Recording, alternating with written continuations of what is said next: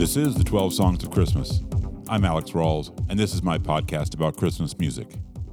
It's getting wintry here in New Orleans, which means it's gray and damp with the wet cold that's hard to escape. Not exactly winter wonderland, but it's what we get. Today is a special show for me because I have Terre Roche of the Roches as my guest. A lot of folk music didn't reach me as a young man because I needed more energy and intensity from my music at the time. The Roches did because they didn't sound reverent for folk niceties. Everything sounded homemade, from their harmonies to their song structures, which displayed the kind of idiosyncrasies that I love in all music. When they released their Christmas album, We Three Kings, in 1990, it gave me everything I liked about them. The largely a cappella versions were beautiful in their way, as they made these well worn Christmas classics an expression of their relationship as a family. Some of the most familiar songs in Western culture seem personal when they sang them. We'll get to my conversation with Terre in moments, but first, a little week before Christmas business. If you want this year's 12 Songs Christmas mix, this is your last chance to email alex at my spilt with a T, milk, and get one. A few weeks back, I interviewed Jim Goodwin of Christmas Underground, and this week he posted his 2022 Christmas mix, as did Brad Ross McLeod, who runs the Christmas MP3 blog falalalala.com. Brad was also a guest, I think, in 2019. They couldn't be more different. Jim's is focused on contemporary Christmas music, while Brad's is the product of some serious vinyl archaeology. But both were a lot of fun. You can find links to both of them at their respective websites, and I'll put links to them in the show notes. One new version of a Christmas classic that has broken through with me this year is from Montreal's Nikki Yanofsky. She started as a pop singer who drifted into jazz. For the holiday season, she released versions of Have Yourself a Merry Little Christmas and Marshmallow World. I don't have many instances of people finding something to do with Have Yourself a Merry Little Christmas that isn't there in Judy Garland's version, and Nikki isn't all that different. Likeable, but I like the way the pop nature of Marshmallow World brings out that pop side of Yanofsky, even in a jazz context. We'll hear that, then be back with more on 12 Songs. It's a marshmallow world in the winter when the snow comes to cover the ground. It's the time for play, it's a whipped cream day. I wait for it the whole year round. Those are marshmallow clouds being friendly in the arms of the evergreen trees. And the sun is red like a pumpkin head. It's shining so your nose won't breeze. Terre Roche was up for a conversation because she recently released a book, Can You See That Sun? credited to Terre and Maggie Roche. It's a short book that tells the story of their first stab at the music industry and the way the music industry kind of stabbed back. They started a folk duo that ended up with a record contract after Paul Simon heard them, liked them, and referred them to his business partner. The process of making the album Seductive Reasoning turned out to be a challenging one because the homespun charms that drew me to the Roches left them out of step in the early 1970s when two producers tapped out of the project before David Hood, the bassist for Muscle Shoals Rhythm Section, took over. The book features lyrics, memories, drawings, and QR codes linking to live performances of songs from the album that people recorded when Terre and Maggie were on tour. Now, the book stands as kind of a love letter to Maggie, who died a few years back from cancer. Our conversation starts with the book, so let's begin with a song from it. This is If You Emptied Out All Your Pockets, You Could Not Make the Change. We'll be back on the other side with Terre Roche on 12 Songs. Uh, before I went to jail, when I was saying that I was free, you was lined up down the avenue just about as far as I could see. You got one eye on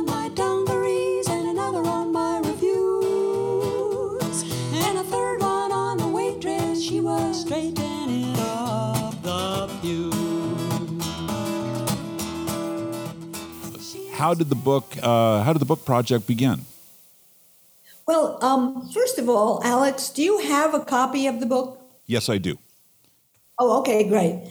because it's um as you may have discovered it's it's a very interactive thing where you have uh, the QR codes that take you to the song that you're looking at the lyrics of. So the whole project began about four years ago when someone sent me a recording of my sister Maggie and I. Um, and I didn't have any recordings of us because, uh, well, you know, the, this repertoire was something we did when we were teenagers, and it, it turned into um, a lot of the songs went on an album called Seductive Reasoning, which came out on Columbia Records in 1975. But previous to then, we we had a lot of recordings of ourselves since we were 12. In fact, the, the title song uh, to this, Can You See That Sun, is a song that Maggie and I wrote when we were 12. I was 12, she was 13. We had just learned to play guitar from the TV, you know. So we had we had this repertoire of, of teenage songs, and but what happened was um, in her early 20s, Maggie threw all of the recordings of us in the incinerator in the building where we live. Wow. So that's that's kind of leading up to this project because five years ago or four years ago, someone sends me a recording of the two of us live in front of an audience. So first of all, there are no Roches recordings live with an, with an audience. And then to hear, this was going back 50 years, to hear the song as it was before it went into the studio and was produced on the Seductive Reasoning record. So the person who contacted me told me that his friend, who's an engineer, uh, his name is Pat Tessitore. He's a uh, engineer up in Albany, New York, and so he had two complete shows of me and Maggie just by ourselves. You know, and it was mixed straight to the board, so there was no. It wasn't like on a, a console where you were gonna. He mixed it on the fly, and then another person had sent years ago, uh, Doug Sklar, who's out in San Diego, he's actually in San Diego, he had sent some recordings to Maggie um, years ago. And he got in touch with me and sent them again to me because, of course, she didn't keep them. So, anyway, um, so now I had about 65 all told version, you know, some versions of the same songs. And that was the beginning of thinking to do the project. Right. Now, what did you think hearing these songs again after so long? Well, first of all, it was a very emotional experience for me because by now, of course, Maggie died in 2017. I received these recordings in 2019. So you know, uh, normally I would call her up and say, check this out, you know, like, holy shit, you know. I maybe shouldn't have said that word, but. You're okay. Yeah, okay, thanks. Um, yeah, so, you know, the, here they were, you know, it was very emotional, you know, to listen to the sound of, of just the two of us without any production, you know, and, and also live so that things were not corrected or you know punched in or that kind of thing. It was just what it was you know? And i just thought this was really great this, this repertoire you know? And at the time 50 years ago we were under a lot of pressure to make a commercial sounding record with seductive reasoning. So in a in a way, my, the book "Can You See That Sun" is kind of the story of how we wound up even being in the position to make a record, and of course, the last chapter of the book is called The Folder, and that is when we decided to quit uh, the music business. We were we were we were left feeling very defeated, like what we were doing was not either commercial enough or good enough or we weren't trained you know we had never had a music lesson you know we had come up with this uh, this music because we had been sent on tour all over the country to colleges and so it was a two-year uh, period of being hired to go to college campuses and play like in the student union we went to LSU. It was one of the places we went. We went. We did a bunch of Louisiana actually. Um, they sent us to all these states. We were from New Jersey. We had never been anywhere. And all of a sudden, we're traveling around the United States to all these different places. And 1970, there's no internet. You know, you didn't have red states and blue states at all. You know, it was like you'd pass from one state to another, and there would be the sign, you know, welcome to Iowa. And so it's like we got to know like the geography of the lower 48, you know, right. By going through it. And at one point, I actually was able to draw for memory the, the states. oh, that's great. So. Yeah, it was it was it was kind of a trick I would bring out in order to show off, you know,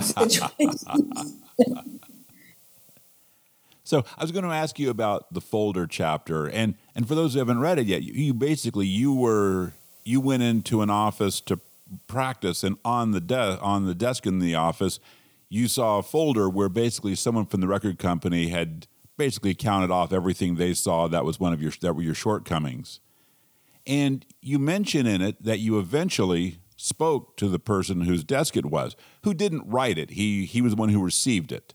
And you said you spoke to him, but you don't say what happened.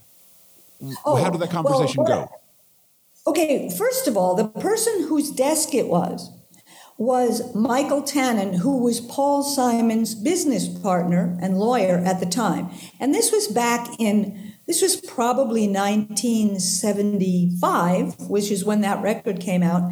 And Michael was managing us, and he would give us the keys to his office in New York to use the piano there to rehearse because we didn't have a piano in our apartment.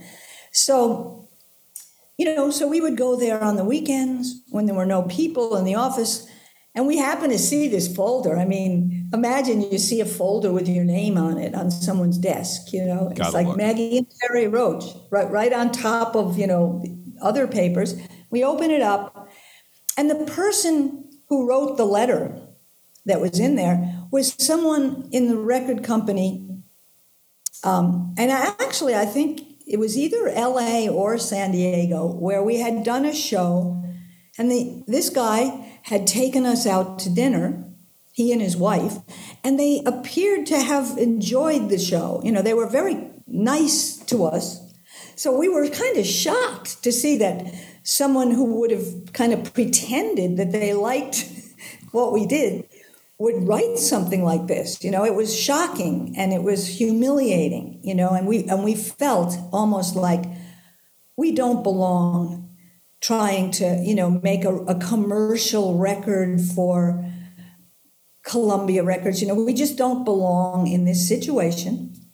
And so, and so we announced to to Michael and Paul and the record company that we were quitting uh, the music business, and we um, gave up our little studio apartment in New York, and we moved down to Hammond, Louisiana, into the Kung Fu Temple.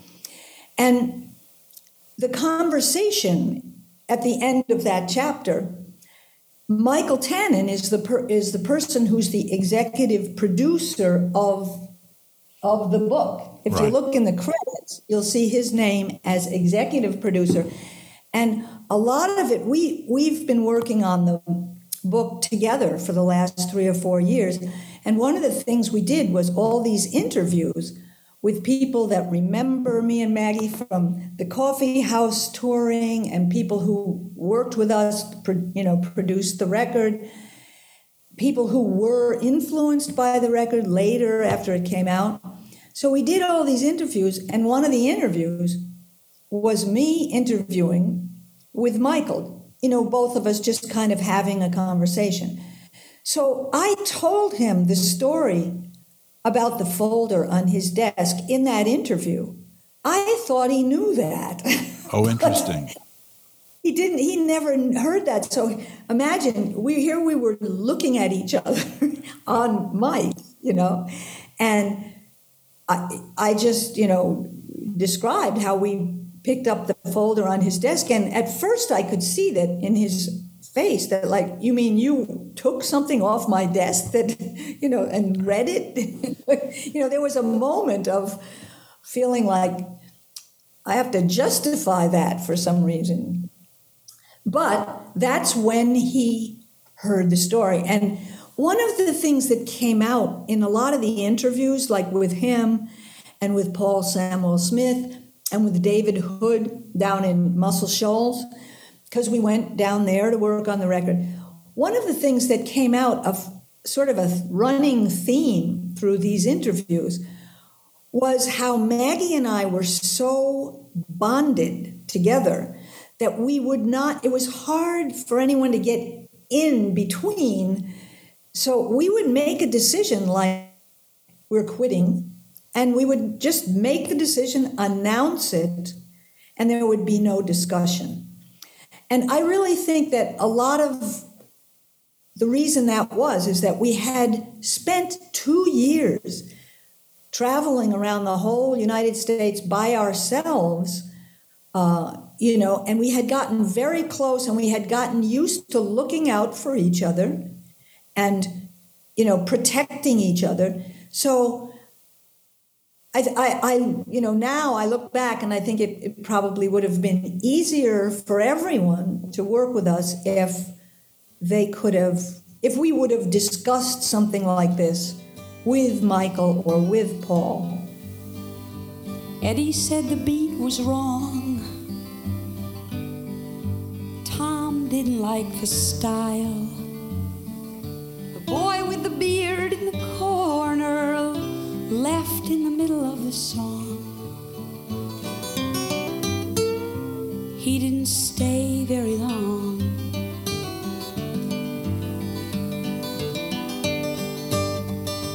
Eddie said the lights were low. Tom said the treble was high.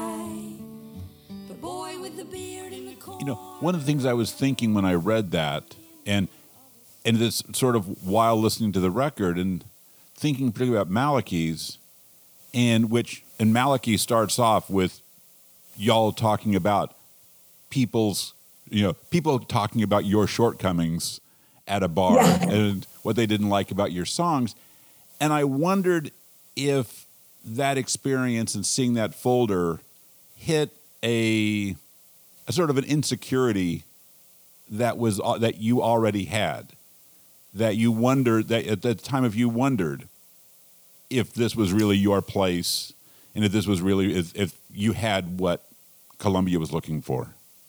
Well, well, what happened is the progression of us, you know, becoming uh, under contract to Columbia Records.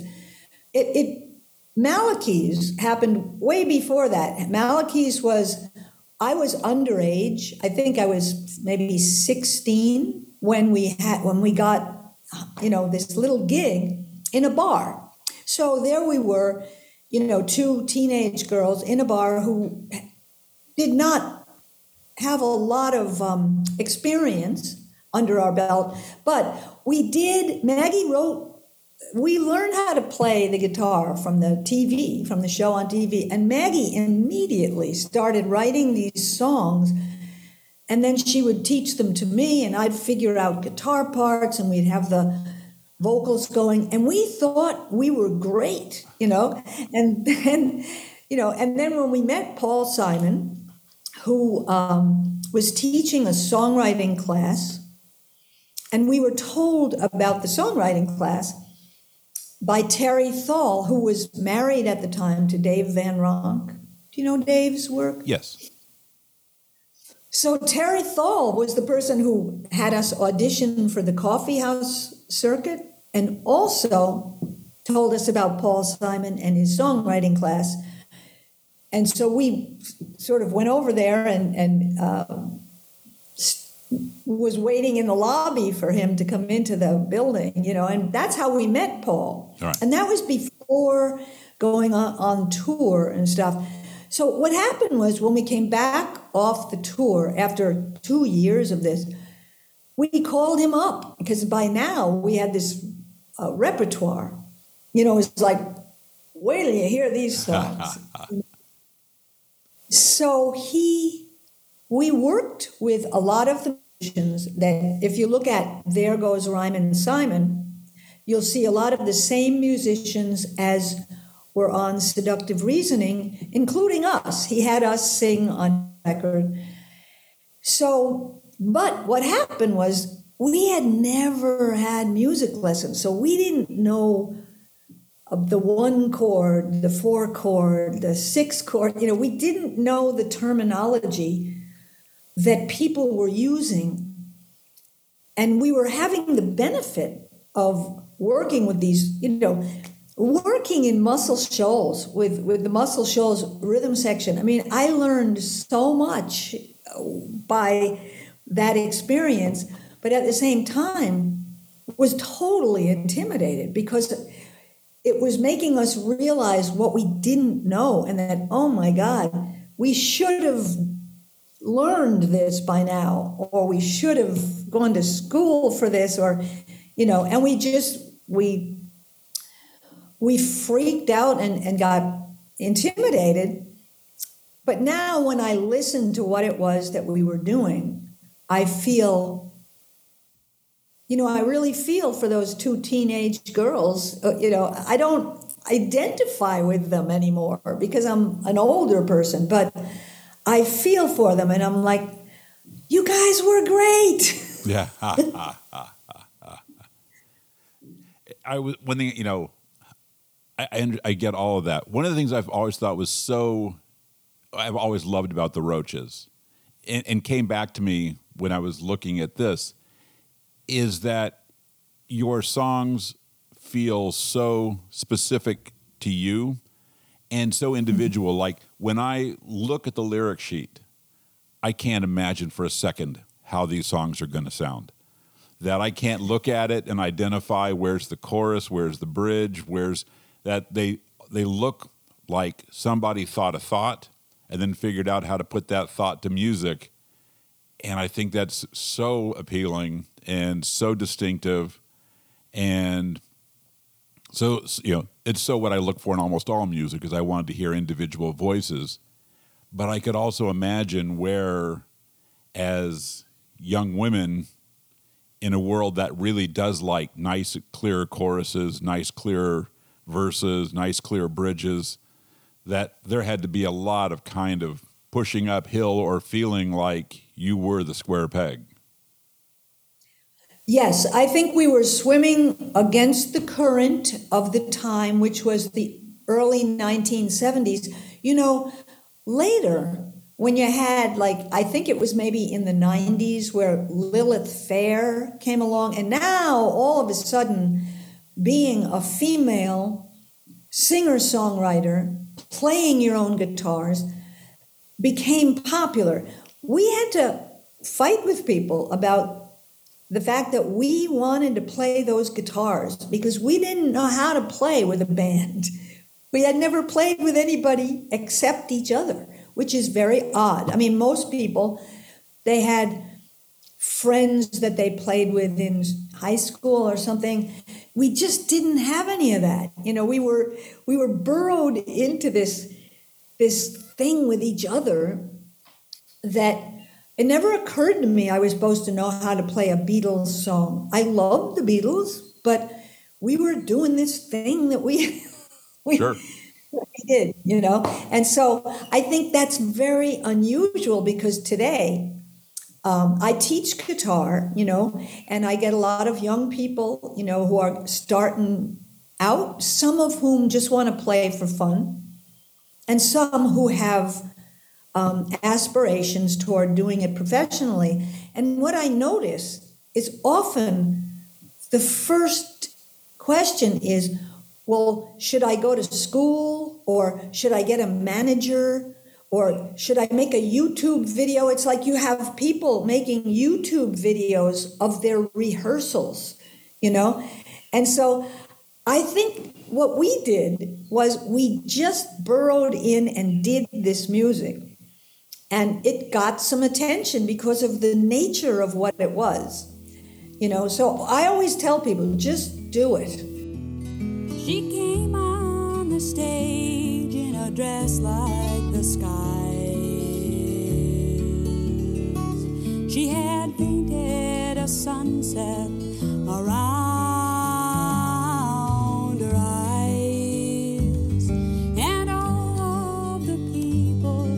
charmed and surprised at how pretty and high and shy she was pretty and high and shy.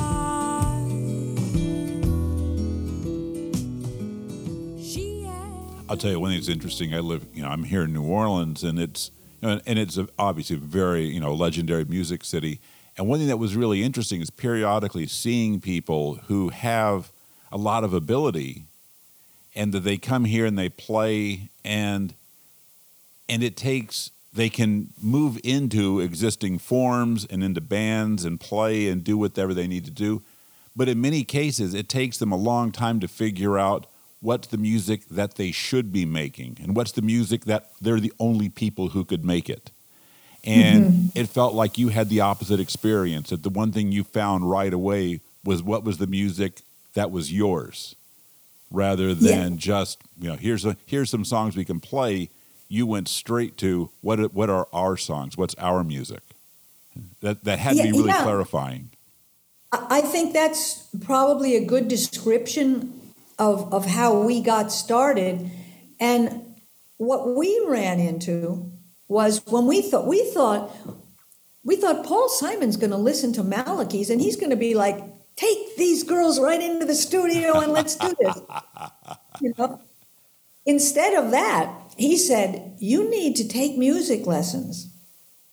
And so he paid, you know, they signed us, Michael and Paul, to their production deal, and um, they subsidized us for a couple years. I think they would call that artist development, where you are now going to go take music lessons. And uh, so now we're learning about the names of chords and things for the first time at the same time as we're about to go in the studio Right. with all these heavy hitters, studio musicians, you know. And in a time when I remember being uh, down there in Muscle Shoals and Barry Beckett, you know, the piano player, the you know the big forceful uh, guy in that in the Swampers in the rhythm section, he quit because he was supposed to produce our tracks and he would threw up his hands. He said, "I don't know how to play with these two people. They're insisting." that we played behind them. And they were used to somebody comes down there and they, you know, give you that groove that's going to get you on the radio, and that's the end of the story.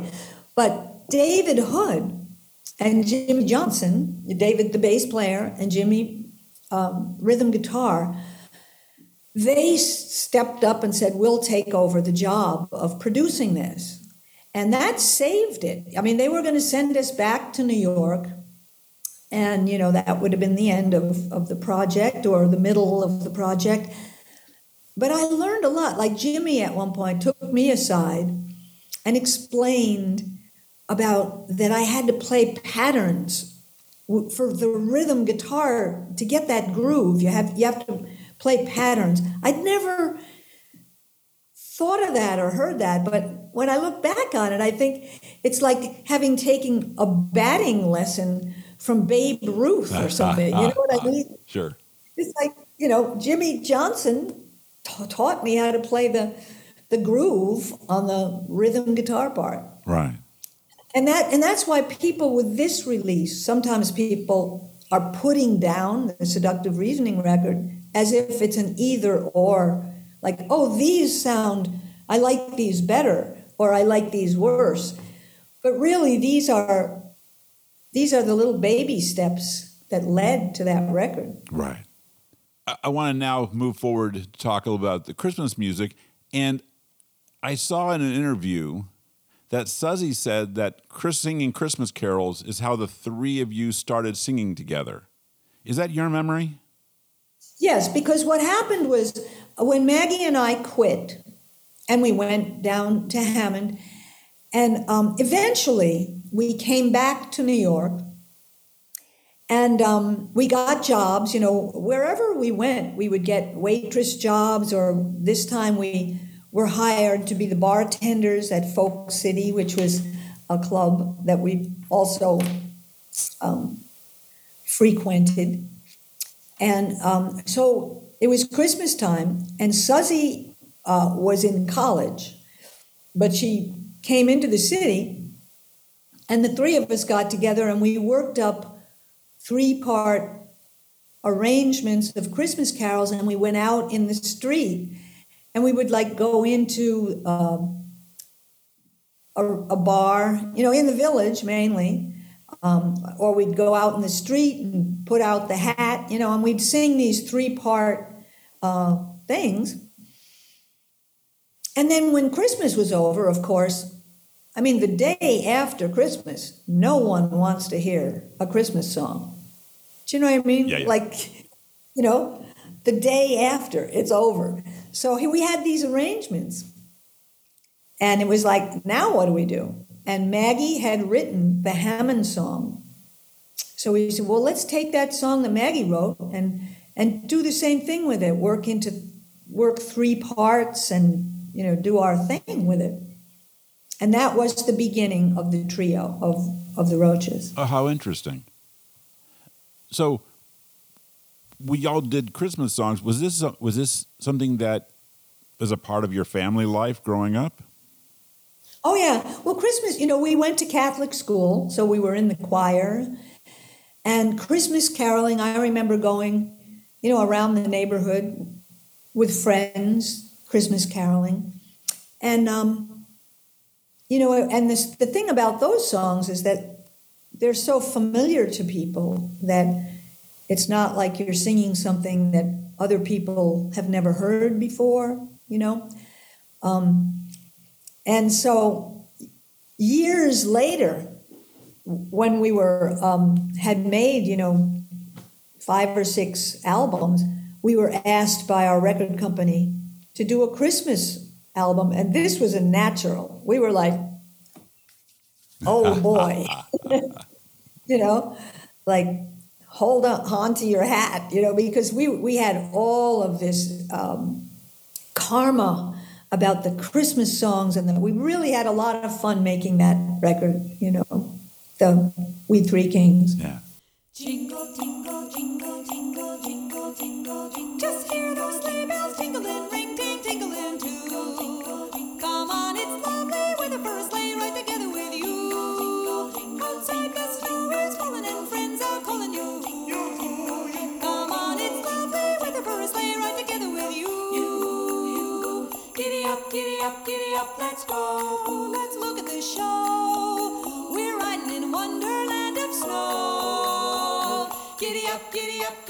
Since I since I don't sing well, um, I, I don't sing on key as far as I can tell.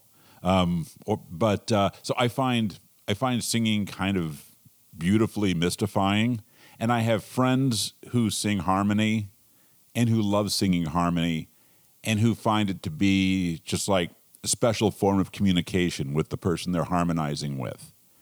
Can you talk about harmonizing with your sisters and sort of what's you know what that meant to you and sort of whatever associations you have with that experience?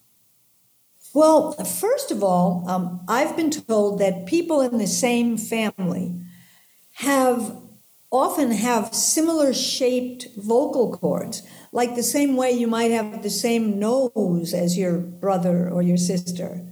And so that's why the blend, which they call the brothers blend, that's why that blend happens often with siblings. Um, so there's that feeling of just, you know, kind of easing. It's like coming onto the highway on a ramp, and all of a sudden everybody's in the right lane. you know? So there's that ease of it that's beautiful. Um, I did not start out having an ear for harmony. Maggie always did from when she was a little kid. She could sing along with a record, and she'd be singing something, not the melody. Um, but I so I learned, you know, how to do the the harmony parts. But um, my favorite advice I've ever heard about singing harmony was that I heard that Pete Seeger told people, and he was, of course, a very trained musician and stuff. But what he said was, he said, just get on a different note from your neighbor Ha ha ha. And you know, the funny thing is, you'd be amazed at how when you do that, you find something and you don't have to know what it is that you've found. And it might not be in tune. I'm not the biggest fan of, of being completely in tune. I'm not like a intonation freak. I've never really had that kind of a voice, you know. So I've always kind of slid around a little bit. And I like the sound of that. You know, I, I like the sound of people, the spirit of it and the energy of it is something I respond to more than just the intonation. Right. I'm not sure you you could be in a, be in a position to know this because you're your sisters and did does singing harmony make you feel in some way closer to your sisters? Um, well, closer than what? I mean, that's, that's, that's, kind of the question. I was, I was thinking, I was like, how would you, you know, it's like, you know, living your, you know, how, how do you gauge, you know, sort of how you live your, you know, how you, these kind of relationships? I guess what I'm curious is, yeah, I'm not sure there's a good way to ask. Like, I'm fascinated by, does it make you feel close in some way to them or is it a special relationship? you know, we we've never been kind of sentimental about being sisters. People have sort of thought we might be. You know, they say, "Oh, you're sisters." We've always we're kind of normal. We fought a lot, you know, bickering, you know, with each other, and I think that's one of the reasons why the tr- the trio and also the duo, the differences between you, you know. So you concentrated on the song, you concentrated on the work and you're both you're all plugging into that thing you know? But in general you have your gripes with each other and your your rivalries and things like that. So we were sort of normal in that way although i must say maggie and i i think were particularly close at a particular time in our lives and that was what i'm really celebrating with this book because I feel like hearing it, just the two of us like that, after 50 years, you know, yeah. is really, I thought, wow, I'd like to put this out. Joy to the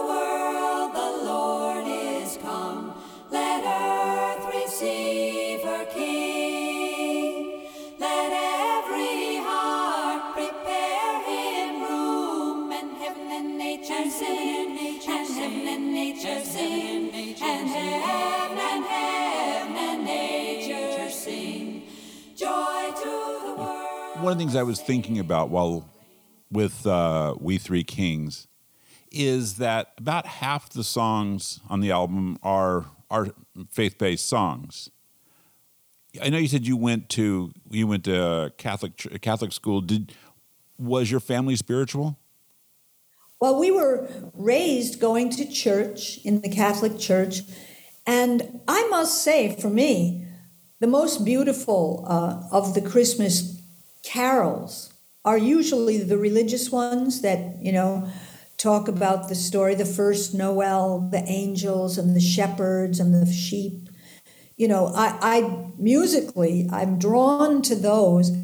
Ones like, you know, Jingle Bell Rock and stuff like to me, I don't really I, the emotional hit that I get from the Christmas carols, usually it's the religious ones and the spiritual ones.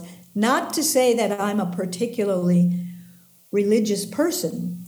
It's just um, that I fa- find it very rousing, you know, to hear those harmonies and those beautiful songs, really. I was going to go in on that a little bit more. When you when you sing a song, and especially like a song like that, are and you're responding to the song, are you responding to it as a piece of music, or are you responding to it as like a text and a series of ideas? Series like, are you refer, are you responding to the words, or are you responding to the music? I, I would say it's not really an either or thing. Like one of my favorite verses is the second verse to It Came Upon a Midnight Clear. Which I don't remember. Right. It's um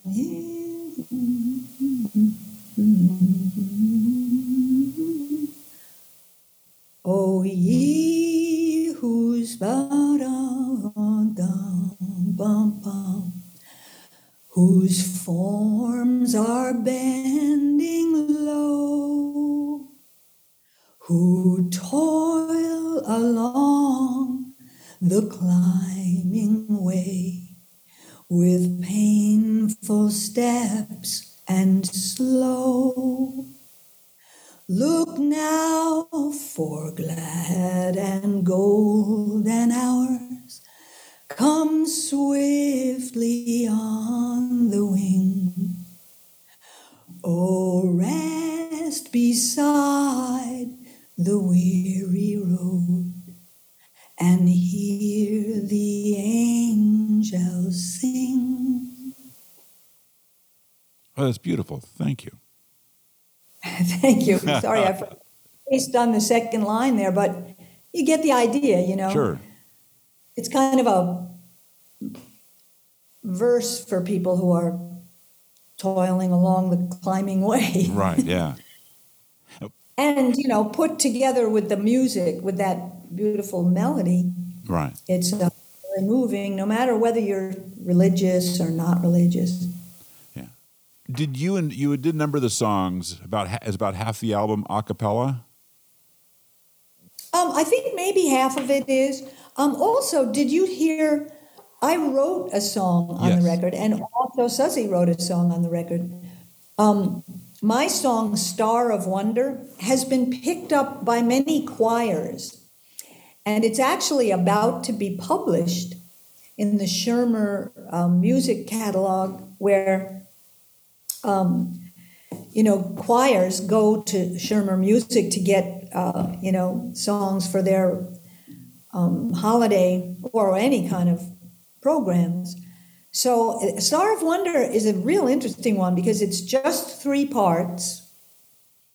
And it's really, if you listen to it lyrically, it doesn't really say anything that's faith based. It's more of a question. You know, it's it's more of it's the the shepherd looking at the star and asking the question, should I follow the star? Right. And the song doesn't answer the question. Ah, ah, ah.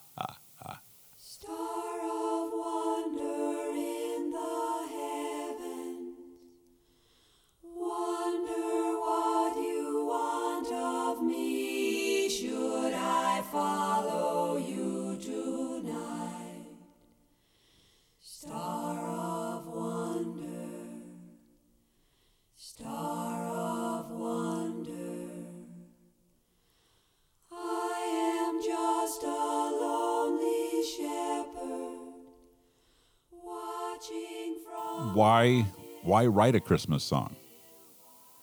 Oh, well, that's a good question. We had this uh, caroling group called the Caroling Carolers.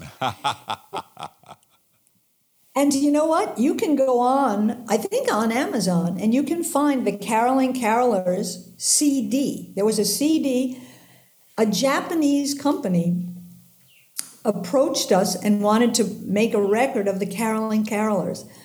We used to go, we were the kind of the original flash mob. We used to go in New York City, we'd get on a bus and break out into the Christmas songs. And there were eight of us when the group was at its largest.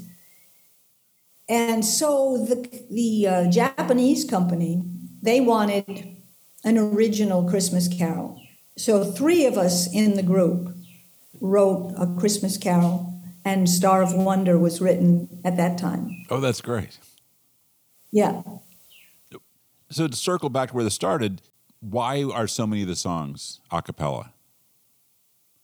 Oh, well, we took a lot of the a cappella ones on We Three Kings came from a book, um, arranged, song Christmas carols arranged by Gladys Pitcher. I don't know who that is, and I don't know whether she was living or is or was. I mean, I know she was living at one point. uh, but you know, so we we had this, you know, three part Christmas Carol book, and we took our arrangements out of the Gladys Pitcher book. Pretty much. I mean, it might have been a four-part arrangements, and we made it into three. But we that's where we took it from. And then when we did the street singing, uh, we didn't bring a guitar with us. We just a cappella. And you simply liked them so much that way, you thought that was the way to take them forward. The way well, they were them? really they almost sing themselves when you really know the parts.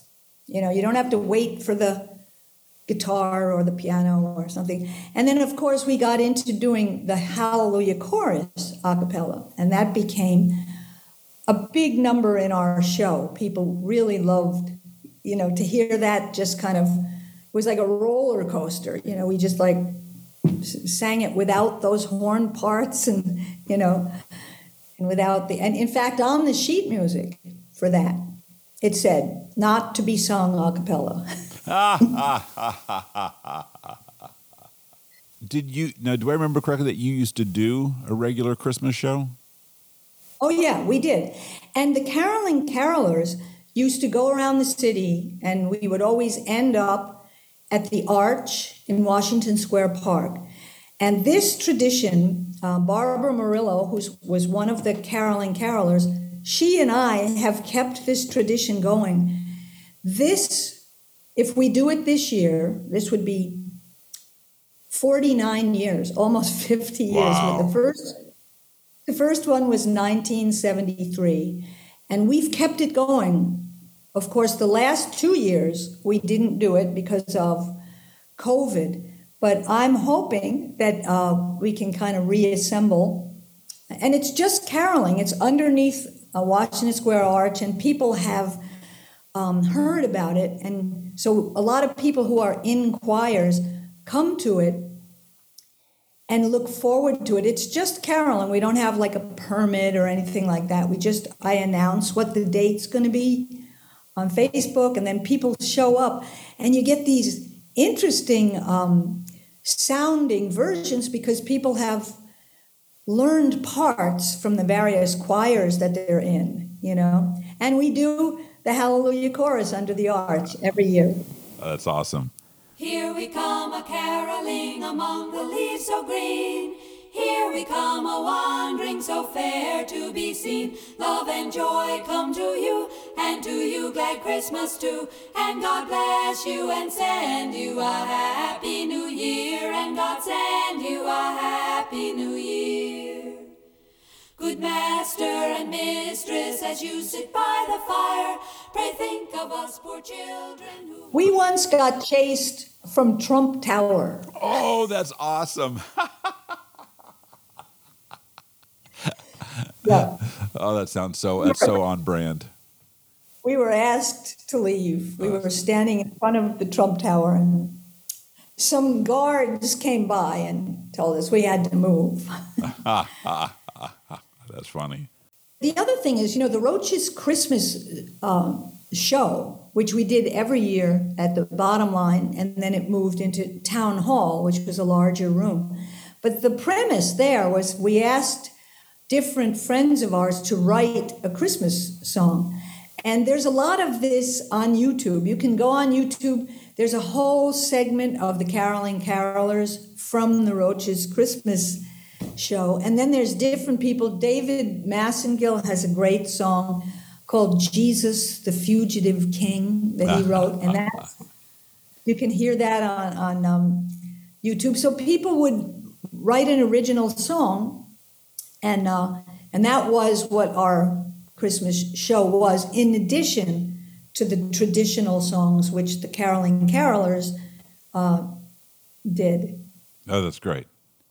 So, There's a great version of of uh, Good King Wenceslas on YouTube from our Christmas show, and Suzzy is sort of introducing the song. It's a it's a really a great introduction. You know, Suzzy was really talented at.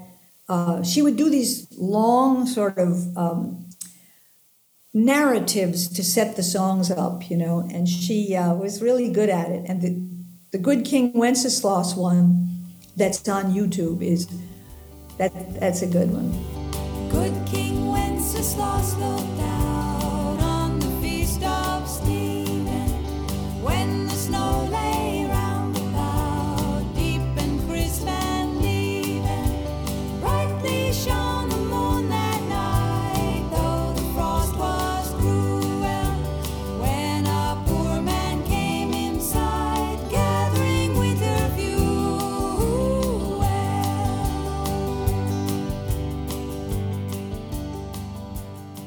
thanks to Terre Roche for the time and the talk. Can You See That Sun is on sale now. This is probably going to be the last 12 songs for a while. The numbers consistently show that even though I hear these conversations as being about music and something that's of interest all year long, listeners return during the fall. I can fight that, or I can return to the fall with them. So, 12 songs will be back in the week after Labor Day with another season. That's the plan, the who knows. If something comes up, I may get a hair and jump back in the game before then, maybe for Christmas in July or something like that. Thanks for listening and happy holidays. We'll finish with one more from the Roches' We Three Kings. This is their version of the first Noel. Talk to you soon.